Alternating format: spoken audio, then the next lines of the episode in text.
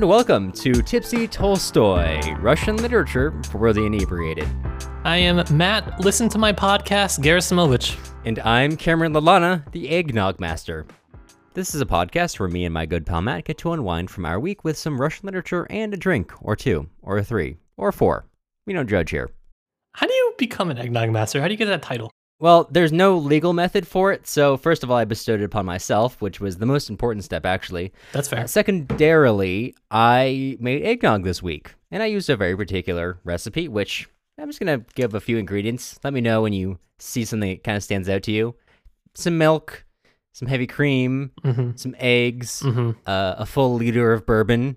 Okay. Uh, yeah, yeah. So three, no, two weeks ago, I, I made a drink which was like I think sixty percent bourbon, maybe by by weight, Mhm. and then I had to let it age. And before we started filming this episode, I took the egg whites that I had frozen out. Well, I'd already thawed them and then whipped them up and poured them in. And this is now like an aged eggnog, very full of bourbon. I have not yet had it yet. I'm really afraid of it, and we're gonna drink it on this episode for the first time. All right. I'm looking forward to it because I've been following your progress here for a while. yeah, I'm afraid I'm gonna get alcohol poisoning because I'm looking at this glass and I know it's like it looks like a glass of eggnog, but it's mostly bourbon. Yeah. I my see. I'm always consistently just less interesting than you because I am not eggnog master. I am listen to my podcast because although whoever is listening to this podcast has succeeded in doing that, I feel like I'm slowly becoming the person that's like, oh yeah, I got a podcast about Russian literature. Maybe want to listen to it. Uh, and I'm just drinking a I'm just drinking a Jack and Coke this week. Nothing crazy. Nothing crazy. Nice, that's good. Uh, well, you're consistent, right? Because now, after however many weeks, I've broken my my uh, streak of getting craft beer for uh, Mhm. this episode. And last week, I didn't even mention what craft beer I bought. I just was going on about how I was Oh, buying beer on a. Tuesday afternoon, and everyone else was getting vegetables at the store. Uh, but What a fool. yeah, I know. Hold on, I'm gonna Wow. quickly drink this. I'm gonna let you know how it came out. Please. Okay, you know, actually, that's not bad. Yeah. Doesn't really taste like the eggnog that I am familiar with from my youth of buying it from Trader Joe's. Okay. But- How does it taste? Hmm. Describe it to me. Hmm. Okay, so like imagine eggnog and then Mhm. water it down. and like there's a slight overtone of bourbon over this, like, I think someone poured water into this eggnog. okay. Yeah, and then there's some nutmeg, which is like not offensive at all. I also reduced the sugar by half, so maybe better if I hadn't done that. hmm but it is not offensive at all actually. The egg uh the whipped egg yolks are quite nice. It's very pleasing texture. And i this will absolutely just knock you right down the stairs sobriety wise Well, I'm proud of you for that because I thought that you were going to set that and be like, oh man, this is disgusting. i did But- too. Well, proud of you. thank you. I'm, I'm proud of me too. I'm proud of you for doing this on our holiday special episode, yeah. Kind of. kind of. This is well this will be out on well on the new year so on that's a holiday On the newest year. Yeah. I mean, it's holiday yeah special in the sense that it's released on a holiday. So that counts. Uh, speaking of, welcome to 2021. It's, you know how like historians love calling everything the long century, like the long Yeah. 18th century, long 19th Oh, yeah. century. This is the long 2020. Uh, yeah. It's been horrible. And I hope that 2021 is a quickie. Nothing more than that. yeah, yep. Okay. Well, speaking of things, I actually don't have a transition there. Speaking of quickies, Uh, speaking of factory labor, let's talk about 26 Men and a Girl by Maxim who was talking Gorky. about factory labor? uh, I don't know. I hadn't thought too deeply about that one. Fair, fair, fair, fair. Okay. So, Maxim Gorky, who is he?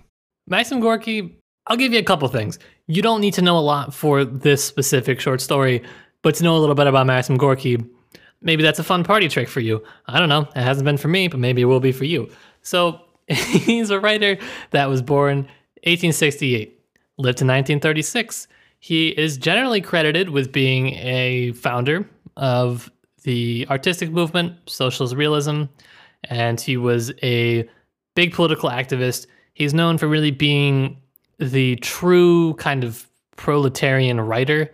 That's really what he embodied, I think, for Soviet Union and for a lot of writers. And he did because I think partially because he was writing so early, like I said, 1868, that's many, many years before the revolution. He was able to still write things that I guess were almost retroactively classified as socialist realism, but were still interesting um, because when you get to socialist realism, you get a very party defined idea of what literature should be, a very top down approach. And that yields literature that is predictable. There's a certain plot. There's a laborer that is overcoming some obstacle. And, you know, he grows the biggest fruit or he mows the most grain or whatever you do with grain. Um, and that's kind of that. But Maxim Gorky actually writes, he's a good writer. He has a lot of really interesting stories. I personally really liked 26 Men and a Girl. It's one of the first things that I'd read by him four or five years ago at this point, and I've gone back and reread it several times, and I get something new out of it every time. Right before we get to our reactions, I wanted to jump in and also add that this story was published in 1899. And if you aren't really familiar with the Russian Empire at this era, of course, we are about T minus 18 years to the beginning of the Russian Civil War, which would lead to the Soviet government. But at this time, in kind of the late Tsarist period, you have this kind of tension between some attempted reforms that some czars had put into place and you know increasing frustrations and especially an increasing sort of policy of rationalization in the mid 19th century you of course have the freeing of the serfs if you aren't familiar with that up until the 1860s a large amount of the russian population were serfs they were enslaved to the land they lived on and they were their whole lives were beholden to their uh, lords now you have a, a Tsar who overthrows this. Uh, some argue for humanitarian, others argue for economic reasons. Uh, that Tsar was later killed by an assassin of the Narodnaya Volya, who was uh, a, a, kind of a student group that was attempting to engage in a socialist revolution in, in Russia. I think this one's really interesting because it was actually a pre-Marxist socialist revolution, so I love to talk about that, but it's not really relevant. But it's probably the most powerful student group ever I imagine seeing those guys on your like student org website. Like, that's something. yeah. Um, in reaction to that, a lot of czars after that were a lot tougher. They were a lot less willing to give into social pressures, especially to political pressures. That event really halted a lot of the burgeoning liberal politics that had been happening in the in the Russian Empire at that time. And it also sucked to be in the Russian Empire at that time. You have a whole artistic movement, which we have now retroactively termed a realism, which I think you can maybe draw a line between, um, like, the sort of realism that Gorky would take on and later socialist realism, but I'm not an expert in this field. That's just things I've noticed. And uh, basically, realism focused on a kind of critical analysis of modern Russian life. And probably the best realist, the one that is most often cited, is Ilya Repin You've probably seen some of his paintings. They're very kind of dark, gritty, showing what life is like as a, laborer in the late Russian era. And Gorky follows in this tradition. Maxim Gorky is not his birth name. His birth name is Alexei Maximovich Peshkov. Gorky is a Russian word meaning bitter. So, you know, you can see that in his writing. And he kind of is writing about, as he does in this story and as he does in many other early stories, the difficulty of what it was like to be a laborer at, at this time before he would kind of really engage with socialism and go on to write triumphant triumphalist socialist texts and begin to develop a like idea of work as as revolutionary rather than just oppressive as it is in this novel kind of as i view it drawing a line to socialist realism. So how did you come away from the work? Did you enjoy it? Did you not? What do you think of this as a realist short story yeah i as a realist short story i think it's super interesting i as like as I was reading it, I was kind of mentally comparing it to a lot of later socialist realist texts, especially Cement. And it was really mm-hmm. interesting because uh, this is partially about the alienation of labor, which is a really important feature of early Bolshevik politics, of course. But you also see in this particular story the transformation of the alienation of labor into, well, then what they turned their kind of human attentions to and yes. sort of the failure of of humans and humanity in that regard. So I thought it was a really interesting story because it did involve so much, both of his uh, kind of social criticism, but also just kind of like a human tale. I thought that was really cool that you were able, he was able to weave that nu- nuance into it. And I know you're very into the story, so. I did. I enjoyed it a lot as well. It's told from an interesting point of view, I find, as we will get to at the end of the summary. I just think there's a lot here. It really, every time you read it, it gives you something a little bit new. Yeah. So, what is here, Matt? Yeah, I'm happy to jump into it. The story is about 26 men and a girl, as the title insists. Though I do want to point out, uh, right before we get to the summary, just the title, something that I found interesting uh, as someone who has seen the Russian title. The Russian title is 26 Yadna, and that is just 26 and 1. But because numbers and nouns and everything are gendered in Russian, the 26 as a masculine gender, gender, the 1 is a feminine noun. And so that's how we get this translation of 26 men and a girl. But from the start, a lot of numbers in the title. Uh, as you can tell, Russian is a really fun language to learn just by its numbers. Just by its numbers. You'll hate yourself for having to learn all the numbers, but it's fun. I love the fact that one has four different genders. It's fine. Yeah, it's a good time. I enjoy it, kind of. and so, with that, let us get into the summary. Mhm. So, it's about 26 men and a girl, but mostly the 26 men, and then also later a little bit about the girl. It starts with a description of these 26 men who work making basically pretzels and other tea snacks, but primarily pretzels. And I'm going to call them pretzel makers throughout the summary because it's just easier. And they work in horrible conditions. They work from dusk till dawn. They do this horribly, horribly monotonous task of just, you know, rolling out the dough and forming the pretzels. And it sucks. They do the same thing every single day sometimes they sing and it's a really sad song that all the workers sing together and that's about it their work chambers suck. They got bars on the windows. They can't see anything. They get no lights. Their boss put bars on the windows because he didn't want them giving pretzels to any of the beggars walking by. So it basically looks like they're in a prison. It's dark, it's hot because they've got the ovens going to make all the pretzels, and the only thing that they have positive to look forward to is this girl, Tanya, who comes to visit. Tanya is a maidservant who works in the gold embroidery shop on the second floor of this building. And she comes in and she says, My little prisoners, what can I have for a snack today? Give me some pretzels. And they're all super happy to give Tanya pretzels.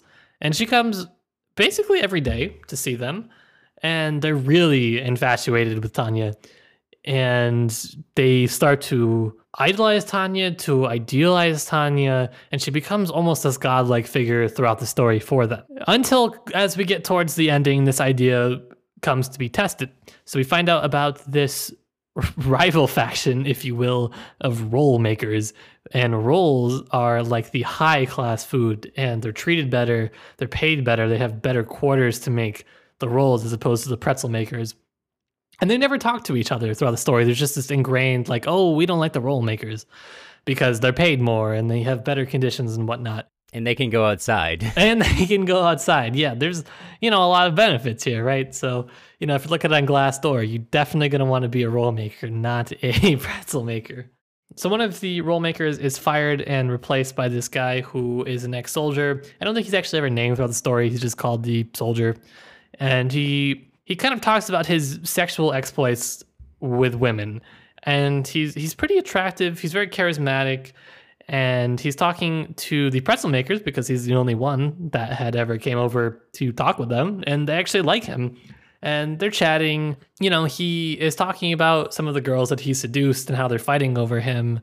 And one of the pretzel makers to to some effect he says something along the lines of yeah you've picked some saplings but try pulling up an oak and basically, he is referring to Tanya because this is the girl that they have all completely idealized by this point in the short story.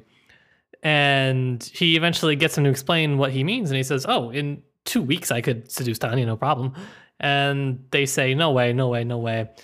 And they're, they're a little bit nervous because they don't want Tanya to sleep with him because, in their eyes, they would see that as some sort of imperfection.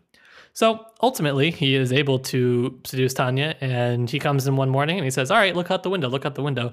And he goes with Tanya down down an alley, and they have sex. It's implied, and he comes out. Tanya comes out, kind of you know walking funny and whatnot. And the prisoners rush out into the yard and they start to verbally assault Tanya because she did this. And Tanya basically just he, she calls them scum. She walks away and she never comes back to visit ever again. And that is 26 Men and a Girl by Maxim Gorky. Wow, don't you love listening to our podcast? I feel like we should do better of sprinkling in happier things, though it is really hard to say what is happy in Russian literature. yeah, I was gonna say the last time I read a comedic tale, it involved someone murdering his wife in Russian literature. Haha. Um, but yes, so this is. You can obviously see a lot of the alienation of the worker in this story. Uh, The whole first three pages in my copy are just about how much it sucks to be these guys. How much every day their souls are sucked out by this job to the point where even when they try to sing, uh, their songs are kind of sad in the face of the oven, which watches them and silently laughs, and they feel is always there like a monster, which is when you get to the point when you're starting to like personify the things around you as taunting you. Uh, which like I've been there, but I was also awake for about forty something hours. sure. So yeah, that was uh, it's pretty tough. I'll say in a in a very generous way, and they can't even talk to each other. They've for the most part run out of things to say, and even accuse each other over. Uh, for quote, how can a man be guilty if he is half dead? If he is like a stone idol? If all feelings in him are stifled under the weight of toil? And this is really just about how much it really, really reduced your humanity, which I think you could probably tie to um, a lot of Gorky's socialist leanings. Of course, in I have no way of I don't know if Gorky had read Marx at this point. Of course, he would go on to. Uh, a fun fact about Marx is early Russian imperial censors actually allowed uh, Das Kapital uh, because they thought no one would understand it. And actually, for the most part, they were right for a while. but I believe later in this period, that was kind of in the 19 in the 1860s. By this time, I'm sure Gorky had been at least somewhat familiar with uh, Marxist theorization, and a big part of that is the alienation of the worker because of the idea of specialization. Prim- primarily, Marx was referring to factories, and specialization of factories were, in his example, one nail maker made ma- nails every day for eight hours a day. That was all he did, hammer these things out, and it kind of reduced a human to an automaton.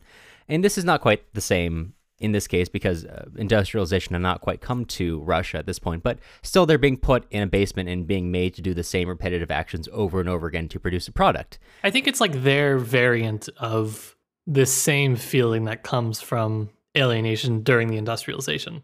The classic Russian solution, just throw more people at it. There you go.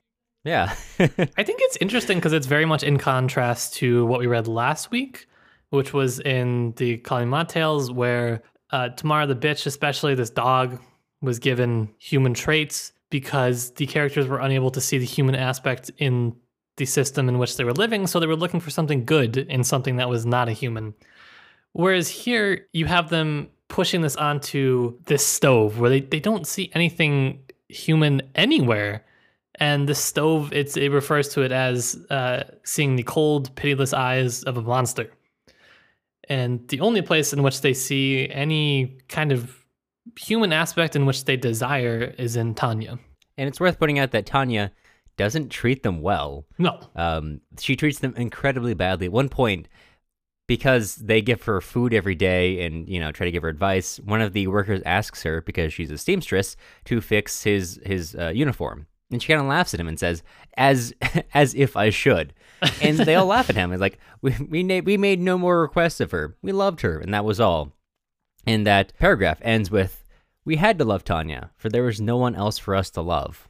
Kind of going back to what I was talking about earlier with this idea of idealization around a human figure because they have nothing else in their lives, nothing else human about them to atta- latch onto to the point you're making that the only other thing they have for the most part because they can't even relate to each other anymore is this monstrous stove leaning over them.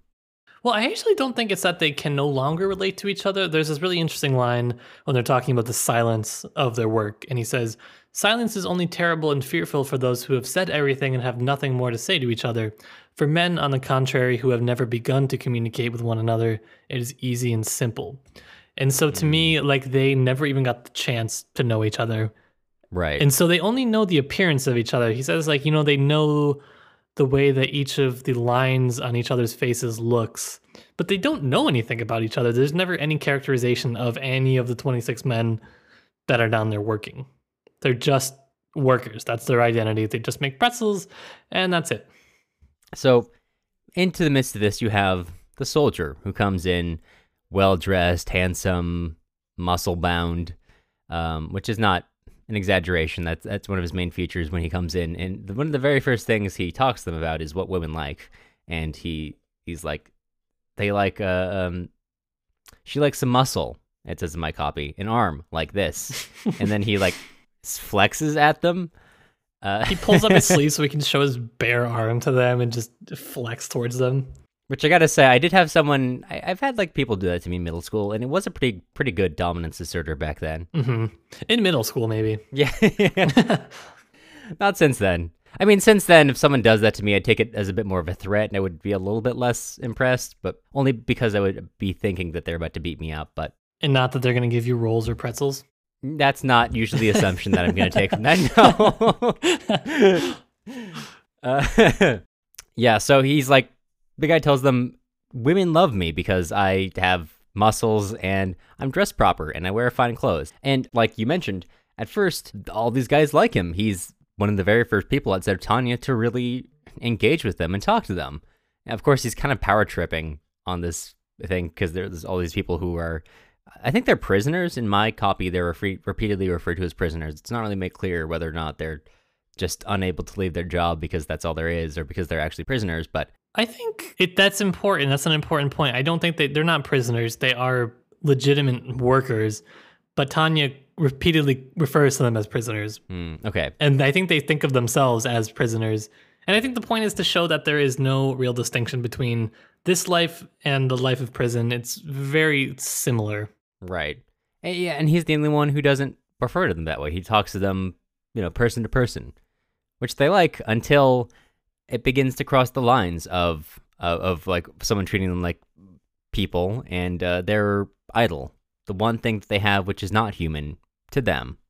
I wrote in the margins of my copy from freshman year, which is really funny to always look back and be humbled by what you wrote. In this case, I think it's still accurate. they just wanted someone to talk to, even though he was an ass. Uh, that's a that's a relevant piece of advice even beyond this story, I think. yeah, it applies even to the modern day. I mean, Yeah, yeah, that's uh, that's the truth for all of all of time, I think. I would say so. Yeah. Um. So the reason why the the cook kind of ends up challenging the the soldier about this is because, like you said, they, you know, see Tanya as a pine. When when the baker initially replies this, the soldier doesn't just like, "Come on, tell me what you're talking about." He gets angry. He falls into a rage. He's like risking impalement as he's you know walking around this shop trying to get closer to the baker, and is like, "You insulted me." No woman can resist me. Not one. No. And uh, there's this line that I like. Um, it appeared his self respect was founded on his ability to seduce women, and maybe, outside that skill, there was nothing alive in him. It alone made him feel a living man. I have that exact line underlined. yeah, it, it, Yeah. it's it really describes what this character is. He values his ability to seduce women and nothing else. Yeah. And then I think it also relates to maybe a bigger point, which he kind of expands upon later in the next paragraph. Gorky writes At times, a man's life is so poor that he must cultivate a vice and live by it. And one may say, often some are addicted to a vice out of boredom. And I think this is maybe re- relating to the bigger aimlessness of this life to them because they Mhm. don't really have anything bigger to look forward to. Best case scenario, you're cooking buns. Worst case scenario, you're cooking pring- Pringles. Take that, Pringles. Worst case scenario, you're cooking pretzels, um, and that's it. So all he has to build his self worth on is his ability to seduce women, and the rest of them, similar. They have a vice, and their vice is putting Tanya on a pedestal. It's just like kind of shows how much a human is reduced in these conditions, even though the the soldier appears to be much more than they are. Yeah, he does, and I, I think Gorky does a good job of showing that he's. I don't know. He's not really that much different. They're both bad in their own respective ways, and they both do things that they shouldn't, which kind of sets them up for the ending. You need each of these groups of people to have the ending that Gorky accomplishes here, Mhm. which is when when the soldier and Tanya end up sleeping together. In an alleyway in the middle of the day. Yeah, you know, now in the middle of the day, as you do. um, and they they the pretzel makers go up to her and it, they are just mean to her. I think at one point he says, "I don't even know why, but we didn't beat her," as if suggesting they should have for what she did. And Tanya just she leaves. My copy says, and she was gone, erect, beautiful, proud, and they were left just standing in the middle of the courtyard, in the middle of the rain, in the middle of the day, and Tanya doesn't ever see them again. I also want to emphasize the point right before the story ends. Uh, then we shuffled back to our damp stone hole, which earlier had been described as almost a building built upon their shoulders. As before, the sun never shone through our window, and Tanya came no more. So they their gambit failed, and now they have nothing. So I think this is like a twofold ending. I would say bad ending for the pretzel makers, probably, but I would say good ending for Tanya, because I think a lot of Russian literature previous to this, there would be a lot of discussion about the relationship between the way that the majority of men felt about this one woman's experience. And you could write Anna Karenina based on that like brief idea. But here it doesn't it doesn't even give Gorky doesn't even give that a consideration. Tanya says, I don't care what you think, and walks away. And that's it. That's all she has to do. She maintains that sense of self, I think, in this instance. Mhm. And as I mentioned earlier, the way that the ending is set up is really because the point of view is told from the pretzel men. You never actually get inside Tanya's head. You don't really understand what she thinks at any point throughout the short story until the very end when she kind of says this. Other than that, she's really just coming for free pretzels, which, you know, why wouldn't you? Everyone knows pretzel day is the best. and if pretzel day is every day, Yeah. I mean, Yeah. So it comes crashing down for them at at the end, and she is unidealized, I suppose, in their mind. and without that, admittedly, uh, very problematic idealization of uh, human being down to simply a sort of minor god for them. Without that, they have nothing. They're just the pretzels. Yeah, I think that this short story is. I personally find it really cool. I think it shows a lot of different shifting power dynamics in society at the time. I think that because, like I was saying earlier, you could write this story uh, 100 years prior and or even 50 years prior and it would have a different outcome at the end tanya is able to walk away in i guess a positive light i mean she's more powerful in this instance than all 26 of the men i think that's what the numbers are supposed to signify the way i mean it could be called 1 in 26 instead but it's not it's called 26 and 1 Instead, the one ends up being more powerful by the end still, even though she is not idealized and she's not reduced anymore. She still ends up, you know, in charge, but in her own way at the end. That's the way I would like to read it. I don't know Gorky was necessarily indicating that. But I, I, I like that reading enough that I think we should leave it on that. And that was 26 and 1. Uh, Matt, 26 men and a girl. 26 Men and a Girl. Yes, sorry. I have the Russian title in my head now after you told me about that fun little fact. You're welcome. uh, before we go, Matt, scale of 1 to Yeltsin, where are you?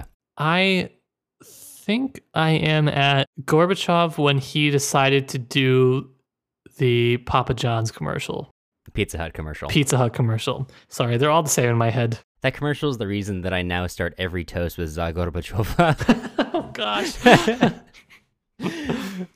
well, yeah, I think that's where I'm at decision making wise. Is That's fair.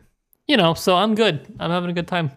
That's good. Nice. Nice. Yeah, where are you at? I, throughout the course of this episode, have come to like my eggnog less and Yes. less. It's Oh, gotten grosser no, and grosser as it gets warmer and warmer. Hmm. Uh, but it is, it kicks like a mule, so I am, I, I, I don't have a, I don't have a clever thing. I am about as drunk as you would be if you drank a full glass of bourbon. Okay, that's fair. That's Yeah, a pretty solid yeah. unit of measurement, I think. because I think that's the actual unit of measurement. Probably. yeah. Okay. Well, Before we start just talking too much about ourselves, what are we reading next week, Matt? next week we're going back. We're going all the way back to similar to episode one when we talked about The Nose by Nikolai Gogol. We are going to be reading The Overcoat. So come along, bring your best festive coat to our overcoat discussion. This is a pea coat only discussion. Pea coats only, no other kind of coats, no windbreakers, no raincoats. nope. Those are the only two kinds of coats I know. So don't bring any other kinds. Don't try and sneak them in there. So it'll be pea coat only at the door. All right, cut. the music used in this episode was Soviet March by Toasted Tomatoes. You can find more of their stuff on toastedtomatoes.bandcamp.com and also on YouTube under the same username.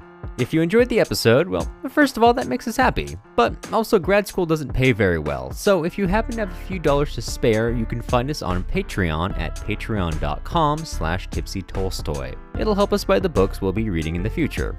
If you're looking for other places to find us, you can also follow us on Instagram at Tipsy Tolstoy Podcast, or you can visit our website, tipsytolstoy.com.